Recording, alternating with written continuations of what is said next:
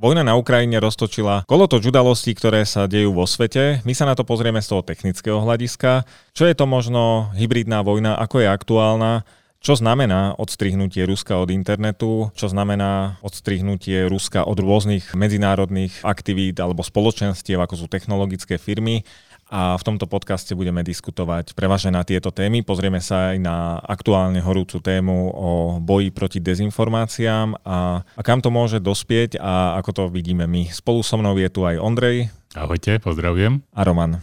Čaute.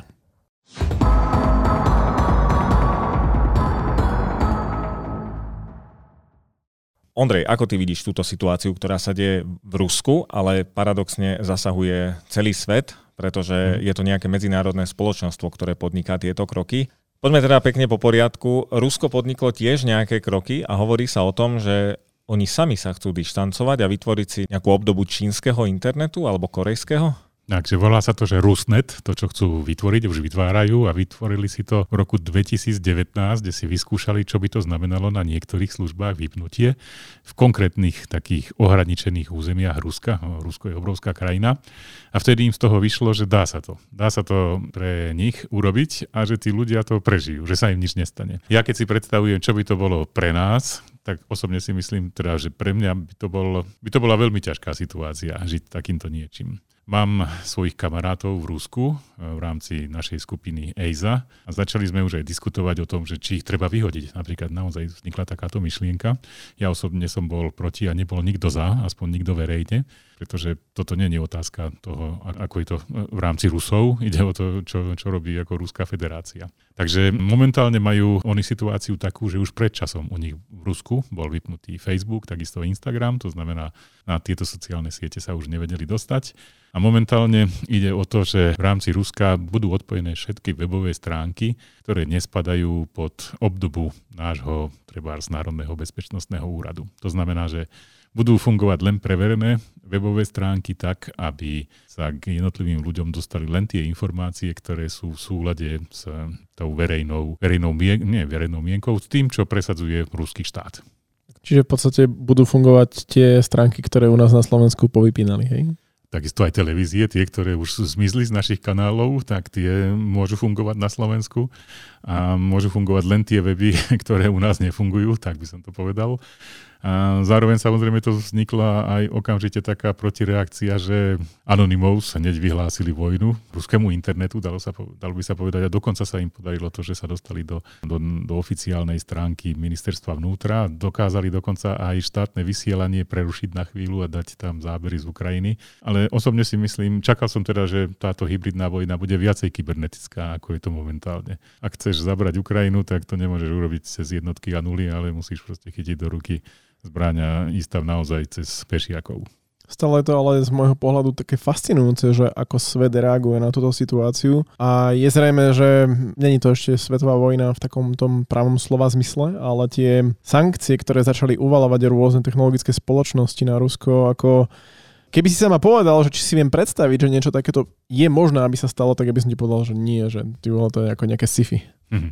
No a vieš, napríklad v Číne alebo v Severnej Koreji roky žijú takýmto spôsobom. V Severnej Koreji nikdy nemali internet, majú vždycky intranet, to znamená, oni majú aj taký, také mobilné telefóny, ktoré sú, fungujú len v ich krajine a nezavoláš do zahraničia a rovnako cez mne sa nedostaneš na zahraničné stránky a nikdy si sa ani nedostal. Vieš, tak potom žiješ v inom, v inom svete, tak ti to nevadí. Budeš to považovať za normálne. Jasné, len to je Severná Korea, ale teraz si predstav to Rusko, kde je kopu ľudí, ktorí žili tradičným spôsobom a teraz im to začne, že dobre, nefunguje Apple Pay, nefunguje Google Pay, obmedzenia platobných kariet, teraz sa ti pokazí auto, neopravíš ho, lebo ti na diálku vyplí ten systém, ktorý je na to potrebný. Ako, no stále je tam tá hlava štátu, ktoré je to jedno a ktorá proste rieši celú túto aktivitu, ale no chudáci Rusi, hej, v tomto smer. Jednoznačne je to o chudákoch Rusoch. Spomenul si tam e, v úvode informáciu o tom, že niekto, alebo ten Rus, Rusnet, alebo tá sieť bude mať informácie a obsah len taký, ktorý je nejako preverený, alebo kto rozhoduje o tom, že... Ako, lebo toto sa deje aj u nás, pokiaľ ja viem. Tiež niekto preveruje, že čo je publikovateľné a čo nie je. E, je to tak, že sú už povolené, lepšie povedané, sú zakázané niektoré výrazy. Nemôžeš povedať, že je to anexia, nemôžeš povedať, že je to vojenský útok. To, čo realizuje momentálne Rusko, je špeciálna vojenská operácia. Myslím, že takýto oficiálny názov to má, takže môžeš používať len takýto výraz, no a nemôžeš používať výrazy toho typu, že sa im celkom teda nedarí momentálne. Ja neviem, či to pravda. Toto nechcem, aby bol nejaký politický podcast. Informácie máme len také, ako aj my máme. Keď sa na to reálne pozrete, aj my sme, ako by som povedal, odkázaní na nejaké informácie a vychádzame z toho. Myslíme si, že je to pravda, ale istá šanca tu je, že niektoré informácie sú tak povediac viac viac pripravené pre nás, ako, ako je realita. Ono je to, je to normálne. V podstate bežný občan ani nemá veľmi možnosť byť si na 100% niečím istý. Dneska nie. A reálne je to tak, ako som počul aj jeden názor alebo jeden dosť dobrý pohľad, že na tejto vojne niekto zarobí. A môžeme sa teraz baviť o tom, že áno, nie, je to správne, nie je, ale toto je jeden z faktorov, ktorý tu proste bude. Mňa skôr zaujímalo to, že niekto, alebo teda e, Rusi, viem že, viem, že tá spoločnosť sa dneska tak strašne polarizuje, že dneska buď, buď si proamerický, alebo si proruský, ale to tiež nie je úplne najlepší pohľad. Treba, to, tam sú bežní ľudia, čiže tí teraz prídu o internet a na rozdiel od tých Korejcov, ktorí, ako si to ty v jednom rozhovore na, na teatrojke spomenul, oni sa tom narodili. Čiže pre nich je toto internet a pre Rusov to bude zmena, čiže to nie je o tom, že Rusi a nerusi a proste to sú, to sú ľudia, ktorí za veľa vecí nemôžu a keby sme sa pýtali, že ako je možné, že tomu uveria. No, no je to možné práve kvôli tej propagande a kvôli tomu obsahu, ktorý je nejakým spôsobom kontrolovaný. No a u nás sa, sa tiež dejú nejaké kroky už dlhšiu dobu, ale ja sám to neviem úplne posúdiť, že nakoľko teda treba pristúpiť k blokovaniu také ako hlavné správy, vyplí hlavné správy SK, to bolo badateľ CZ, ten bol vypnutý. Neviem to posúdiť, že nakoľko teda vypnutie týchto webov ohrozuje národnú bezpečnosť, lebo tak myslím, že to prezentuje reprezentujú nejakí zástupci nášho štátu. Ja keď sa pozriem na seba ako na bežného občana a teraz si poviem, no tak práve si si prečítal článok na hlavných správach, ako si týmto ty teraz sakra ohrozil národnú bezpečnosť? Vieš, ono to vychádza z toho, tam si to tak trocha povedal, že čomu sa dá veriť. Teraz neviem, či to poviem celkom presne, ale existoval človek, ktorý sa volal asi Truman a bol to minister zahraničných vecí, asi Spojených štátov amerických a on povedal, že stokrát opakovaná lož je pravda. Keď to proste budeš veľakrát hovoriť, tak sa to stane pravdou alebo ľudia to začnú považovať za pravdu. Nakoniec tomu veríš. O tom toto je. To znamená, že čím viacej sa bude pertraktovať nejaká skutočnosť, že je to pravda, tak tým viac, viacej ľudí tomu uverí. Toto funguje ako propaganda ešte od dôb Hitlerových, tak povediac, pretože aj vtedy to bolo, vtedy bola krásne urobená propaganda, ako oni víťazia po celom svete a kde si v skutočnosti oni prehrávali na celom svete a napriek tomu Nemci verili do, ešte do apríla 45. roku, že oni víťazia vo vojne. Zrazu z jedného dňa na druhý zistili, že Rusi sú v Berlíne. Určite, tak e, je to, je to téma, pri ktorej sa môžeme vždy nejako dohadovať. Tam je extrémne tenká línia toho, čo už áno a čo nie. Je teraz celkom prirodzené, že propagovanie nacizmu alebo popieranie holokaustu je zakázané a mne to prípada celkom normálne. Čiže Otázka toho, že čo môže byť blokované a čo, čo nemôže, je asi na tom overovaní faktov, ktoré teda tu nejakým, spôsob, nejakým spôsobom je. Sú tu rôzne organizácie, ktoré toto za nás robia, pretože my nemáme, v našich silách nie je celkom možno všetko overiť a zistiť, či je to naozaj pravda. No ale čo hovoríš teda na to, že, že sa takýmto, povedzme, drastickejším spôsobom e, vypínajú weby? Lebo ak ťa vypnú, tak už volá, čo musí znamenať. Lebo keby si bol úplne že nič, že píš si, čo chceš, tak nikomu nevadíš. Nie je to také odobrenie toho, že a už ste boli veľmi veľkí na to, že, že už, už teda volá, čo znamenáte, tak vás radšej vypneme pod nejakou zámienkou? Alebo je to naozaj také, že treba chrániť tú pravdu, lebo potom, keď sa tu rozmohne táto lož, tak potom aj, aj bežní ľudia, ktorí sa považujú za, povedzme, trošku príčetných, tak tiež sa nebudú môcť zorientovať v tých správach. No ja som napísal, našiel som dokonca adresu na hovorcu Národného bezpečnostného úradu. Napísal som otázky, teda, že z akého dôvodu to bolo vypnuté pre niektoré menované weby a hlavne teda, aby sme vedeli aj my, že čoho sa teda máme strániť. Doteraz mi neodpovedal, už pár dní prešlo. Neexistuje e, verejná odpoveď na to, že prečo práve tieto a nie ostatné, takáto odpoveď neexistuje. Jednoducho zatiaľ je to údajne štátne tajomstvo. Prečo zrovna tieto a teda, že čím sa vlastne previnili. Ja nehovorím, že by, ne, nemôžem povedať, že by som patril medzi pravidelných e, čitateľov tohto denníka alebo týchto, tohto servera, ale občas som si to pozrel. Z môjho pohľadu existujú ďaleko drastickejšie stránky na Slovensku a takisto YouTube kanály, ktoré jednoducho šíria z môjho pohľadu ďaleko väčšiu nepravosť. V súčasnej dobe sa hovorí teda ešte o, o nejakých kryptomenách. Ty by mohli byť ako ná, nejaká náhrada voči povedzme klasickému svetovému menovému systému alebo niečo, niečo takéto. Ono to nebude úplne také jednoduché, lebo to musí prejsť svojim vývojom. V tejto súvislosti sú nejaké rizika pri využívaní tých kryptomien. Viem, že Ukrajina oficiálne poskytla účty na to, aby sa, aby sa dalo vlastne prispievať cez, myslím, že Bitcoin, Ethereum a USD Tether. Akurát sa teraz hovorí o tom, že môže to byť priama ukážka toho, aké tie kryptomeny sú dobré. Čo to znamená? Že... Tak ukáže až čas, že či áno, či nie. Ako minimálne pre tú komunitu kryptonáčencov je to ďalší use case, ako sa hovorí, spôsob použitia, že kde naozaj tie kryptomeny môžu pomáhať vyriešiť nejakú situáciu a môže to urýchliť ten prenos peňazí, pokiaľ chceš niekoho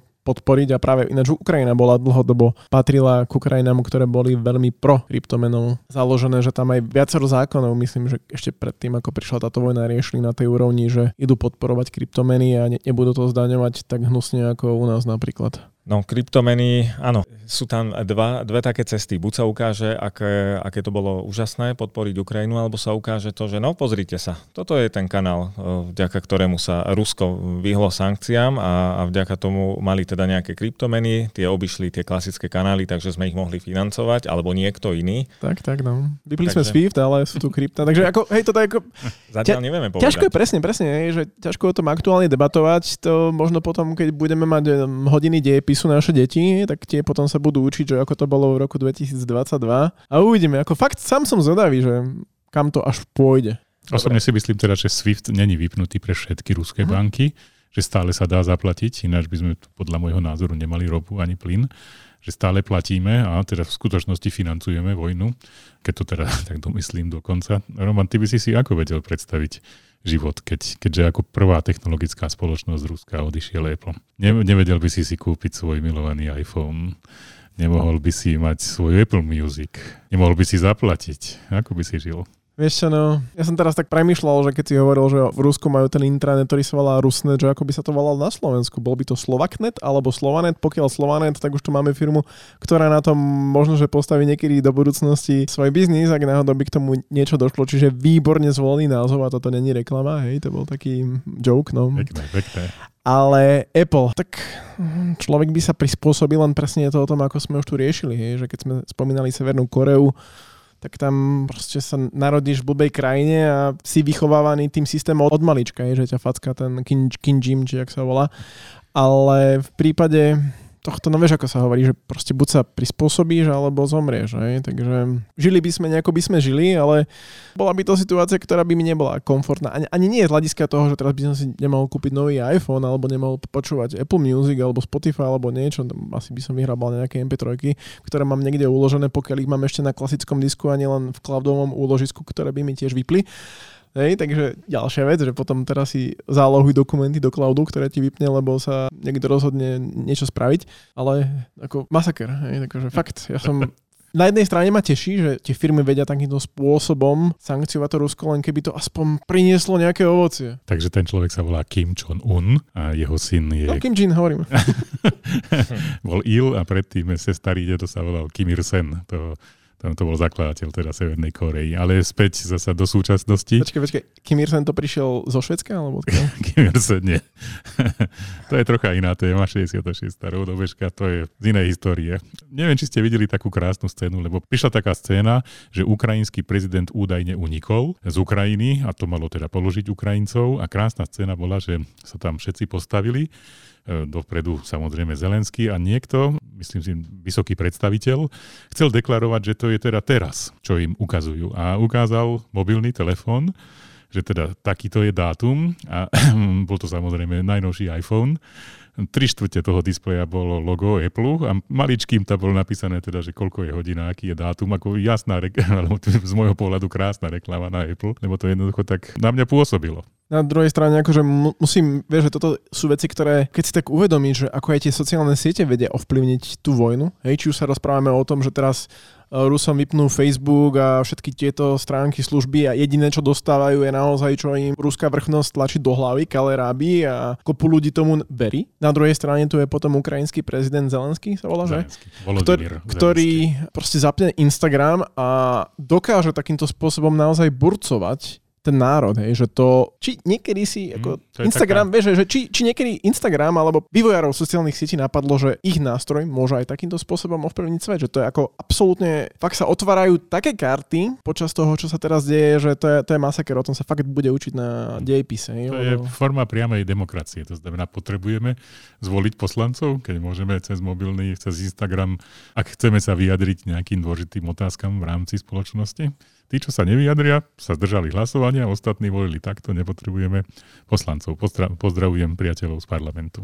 Hej, len kedy si tí poslanci nemali možnosť takto komunikovať s tými ľuďmi, takto otvorene a teraz ako, že v tomto smere, že aj ten Zelenský, no urobil si, teraz to myslím v kladnom slova zmysle, že také PR z toho bude určite hollywoodský film, lebo to je masaker toto. Neviem teda, či to vie, že teda on uh, dostal sa ako prezident tým, že on hral prezidenta predtým a on bol vlastne v podobe ako herca, ktorý dosť dobre zohral tú úlohu toho prezidenta a na tomto postavil uh, celú svoju kampaň a podarilo sa mu to. To som videl, lebo tam tam internetom, v podstate ako sa začali diať tieto veci, tak internetom chodili rôzne správy, kde že keď sa z komika stane prezident a ostatní prezidenti potom vyzerajú ako komici, že na tom to fakt bolo takto prezentované. Rozmýšľam, lebo táto téma je naozaj, je, je možno, že taká obšírna, je to háklivá téma, lebo však človek nechce dávať len tak nejaké vyjadrenia alebo niečo, aby naši poslucháči zle nepochopili. Napríklad, ale keď sme sa bavili aj o, ten, o tej cenzúre a na druhú stranu ja si myslím, že niektoré tie, tie žblepty, čo sa tu zverejňujú, to proste treba uťať a, a scenzurovať. nebudeme sa tváriť, že nejaká sloboda slova, však teda to má tiež nejaké hranice. Takže len, len som sa tak pýtal ako bežný občan, že teda na základe čoho sa, sa, ako ja sa stanem riziko pre štát tým, že si voláky web otvorím, no ale tak teda nie som odborník, ktorý by toto asi vedel posúdiť a rozumiem, že sú ľudia, ktorí môžu mať na to širší pohľad a, vidia to z nadhľadu, majú viacej skúseností. Už len bežný občan si môže urobiť obrázok o tom, že keď sa teda ruský prezident snaží ako urobiť si to vlastný internet alebo tú vlastnú sieť. A ak si, ak si taký vodca národa, ak si proste niekto, koho majú ľudia rešpektovať, tak potrebuješ im niečo zakazovať, čak im len ukáž tie možnosti, povedz im to, čo robíš ty. Nechcem povedať, že nechaj ich si vybrať, ale nepotrebuješ robiť takéto represálie. Takže už aj to by napovedalo tomu, to, tým ľuďom. Ale chcem ešte jednu vec povedať. A v poslednej dobe som počúval niekoľko rozhovorov a volá sa, jo, taká, taká známejšia pani, nespomeniem si teraz už na, na meno, ale ona je koreanistka to, to veľmi slovo, to som si zapamätal toto slovo. To som také, myslel, že to je nájde, nie? Také, no, vy, vyzerá to tak a ja som sa to slovo musel chvíľu učiť. A ona bola v uh, Severnej Koreji viackrát, zažila, čo je to byť sledovaná, zažila rôzne vypočúvania, prečo išla tadiaľ cez mesto a tadiaľ, že tam tá kultúra je tam úplne odlišná a ona hovorila aj o tom internete, že ten internet tam síce je, ale veľa ľudí na to ani nemá peniaze, nemá k tomu prístup a keď už tam nejaký internet je, tak sú to väčšinou väčšinou nejaké recepty na, na varenie. Čiže k tomu chcem premostiť, uh, idem trošku zo široka, ale k tomu chcem premostiť. Ja sám som si tiež položil otázku, lebo bolo veľa takých videí a naozaj čistá propaganda. V podstate to ani, ani v Bollywoode by sa asi neuplatnilo v nejakých indických filmoch, že, že tí vojaci za tým Kim Irsenom, oni, oni do mora padali, oni, oni ho vítali nadšene, oni, by sa rozpolili pre ňo. A hovorím, teda to, ako, že však odtiaľ potiaľ, tak máme niekoho radi, zakývame mu alebo tak, ale... No a potom mi na to povedal eh, jeden človek, tiež, tiež takýto, čo sa venuje Severnej Koreji a tej kultúre, hovorí, že tí ľudia ale nič iné v živote nevideli. Pre nich, keď oni sa dopočuli, že sa mal narodiť Kim Jong-un a že pekne, teda pekne. neviem, či to, bola, či to bolo jeho zjavenie, že sa zjavili dve dúhy. A toto, toto sa ti tlačí, odkedy vieš chodiť do hlavy. A ty nemáš možnosť si teraz pozrieť uh, Yahoo.com alebo niečo. Tak koľko potrebuješ tej hm. lži na to, aby si jej uveril a koľko koľko potrebuješ na to rokov a na to nepotrebuješ ani roky. Čiže začínam tomu rozumieť, že je to veľmi nebezpečný nástroj, keď, keď tí ľudia sú potom odrezaní možno, že od nechcem povedať, že iných stránok, ale od takého všeobecného spoločenstva, lebo potom tí ľudia, oni naozaj skalopevne veria niečomu, čo vidia. A čo vidia v RTčku, v Russia Today? No vidia len to, čo propaganda dovolí, čiže... Ja ti aj poviem, čo reálne oni vidia, aby to bolo teda jasné. Oni sú vedení v tom, že oni prichádzajú ako osloboditelia do Ukrajiny s tým, že národ ich víta, keďže ich prezident a ich vedenie ich terorizuje, doslova mučí, dalo by sa povedať. Ľudia na Ukrajine ruských vojakov vítajú, to, čo vidíme tých mŕtvych a tie zničené mestá sú výsledky ukrajinskej armády, ktorá útočí na svojich obyvateľov. Proste postavené do úplne inej scény, ako to vidíme my. Ja som nebol na Ukrajine, ja neviem povedať, čo je pravda, ale mm, berem len to, čo, čomu tak podvedové verím, že toto asi nebude celkom tak a že je to asi trocha inak, ale jednoducho v tomto sú vedení a presne ako si povedal, stokrát takto, keď to bude opakované, tak nakoniec veľká väčšina ľudí tomu začne veriť. A to potom podľa mňa aj nejakí Slováci, ktorí čítajú proruské weby a sledujú tieto kanály, tak tiež môžu reagovať na to, keď sa začala vojna, tak hovorili, že Putin príde, spraví si tam poriadok a všetko bude dobré. Hej? No momentálna teória, čo som teda videl u takýchto webov, je taká, že my nechajme teda, aby si to vyriešili tieto dve krajiny medzi sebou a určite sa do toho nemontujme nejakým spôsobom a nechajme to tak, inými slovami, nechajme ich na pospas. Ja som teraz robil taký článok o tom, čo všetko poskytujeme pre, ono sa to nevolá, že utečenci, ono je to, že odídenci, je taký, e, taký názov, a možno, že diplomatickejší, už neviem, pre Ukrajincov a naozaj teda v rámci Európskej únie sa dosť, to ma celkom potešilo, čo všetko poskytujeme pre ľudí, ktorí z nejakého dôvodu musia odísť. Neviem si to celkom dobre predstaviť, že ja by som musel zrazu opustiť svoj dom, nechať ho tak a odísť do Tramtárie a nevedieť, či sa niekedy vrátim, takže doprava zadarmo, ubytovanie. Ja viem, že to niekto bude musieť nakoniec zaplatiť, ale ako v tejto chvíľach sa na to pozeráme tak z toho humanitárneho, uh, humanitárneho pohľadu a som celkom rád, že Slováci v takých no, 80% reagujú, takže áno, treba teraz urobiť niečo, čo som predtým, keď utekali Afričania, vôbec nevidel. Tedy sme nemali nič, všetko zavreté, prázdne e, špajzy. Teraz je taký, taká inašia atmosféra. Sú to Slovania. Tak podľa toho, čo hovoríš, je treba si dávať asi pozor na to, že čomu veríme. Určite áno. Aké zdroje sledujeme a naozaj možno, že, možno, že prehodnotiť občas to, že tá, tá jediná pravda nemusí byť tá najpríjemnejšia pre nás, pretože človek psychologicky si rád vyberá veci, ktoré, s ktorými súhlasí, s ktorými nejako sympatizuje a vtedy ich považuje za pravdu a, a tomu veriť, čiže nie nadarmo sa hovorí, že veríme tomu, čomu chceme veriť. Spomenul som si predsa len na niečo, čo som chcel povedať a súvisí to s tou, s tou propagandou a je to informácia, my tento podcast nenatáčame proukrajinský, proruský, proamerický. My ho proste robíme, lebo, lebo o tom diskutujeme.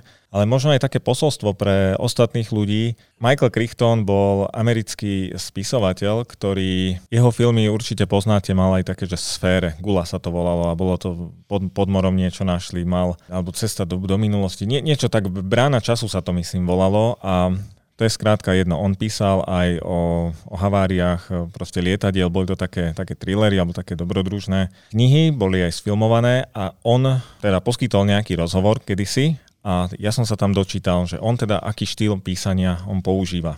A na toto odporúčam dať poslucháčom pozor, keď budú surfovať na internete, lebo tento spôsob funguje aj pri rôznych pochybných weboch, či už ich nazveme dezinformačné alebo akékoľvek vyťahne sa jedna informácia, ktorá je pravda. Vyťahne sa celý odsek. Ten je, ten je zdanlivo ako v poriadku, nemáš tam nejaký vnútorný ani, ani faktografický, faktologický rozpor. No ale potom už sú tam možno nejaké výmysly alebo názory. A presne takto písal aj Michael Crichton, že on on v podstate áno, tá, tá opravovňa lietadiel, tá, tá je v útahu, tá je proste, to lietadlo existuje, má presne také radenie sedačiek. Áno, tieto série mali chybu a tak mohli na palube vybuchnúť nejaké systémy, ale to všetko ďalšie si už vymyslel. A ty, pre, ty prestaneš vnímať ten rozdiel, Mm-hmm. Kedy toto bolo ešte realita, kedy to boli fakty a kedy už popustil úzdu tej svojej fantázie. A toto si myslím, že, že tohto je plný internet. Ja mám takú ešte poslednú správu, že však všetci poznáme asi známeho moderátora z Markízy, alebo skôr redaktora Davida Vida,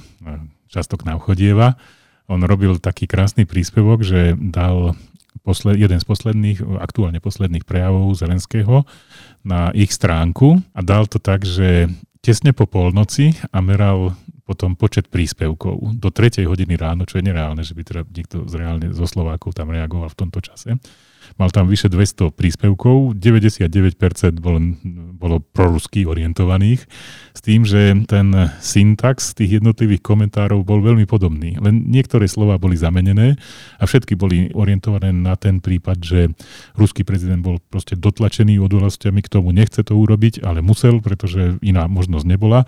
A tieto slova boli tak rozlične poprehadzované, ale takmer všetky boli takto robené. Jednoducho tam to bolo jasne vidno, že on zistil, že existuje akási skupina trolov, ktorí čakali na to, kedy sa zverejní nejaký článok u nich na ich serveri a okamžite nastúpili. Takáto bojová skupina. Dneska sa takto robí vojna.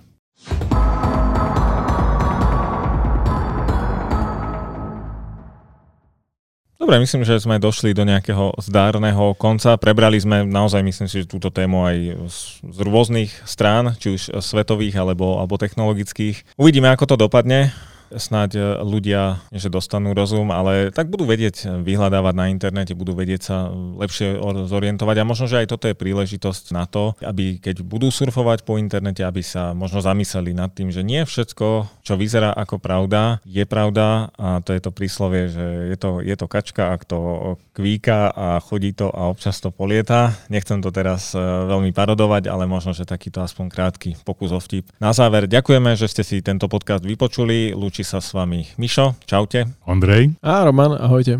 No a ešte posledné slova odo mňa. Na výstave Expo 2020 som bol v ruskom pavilóne, stále je otvorený a centrom tohto pavilónu je oslava ľudského rozumu. Tak verím, že sa toho budú držať.